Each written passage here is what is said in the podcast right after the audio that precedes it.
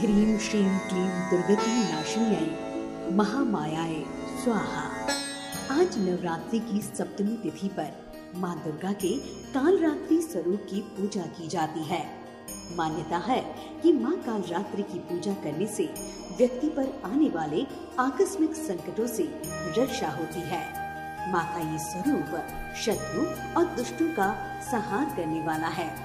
माँ दुर्गा की सातवीं शक्ति व सातवें स्वरूप का नाम माँ कालरात्रि है। मान्यता है कि माँ की पूजा करने से व्यक्ति को उसके हर पाप से मुक्ति मिल जाती है।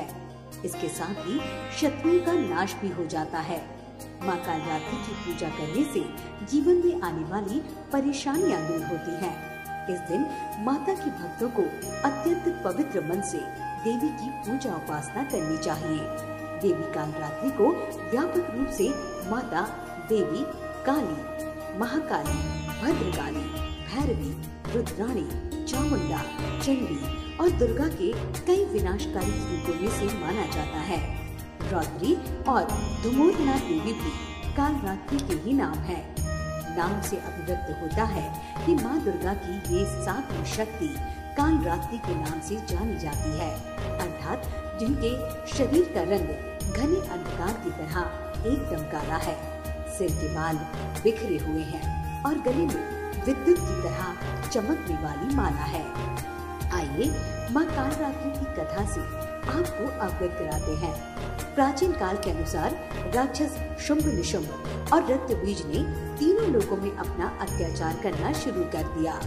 तो देवतागण परेशान हो गए और भगवान शिव के पास पहुँचे।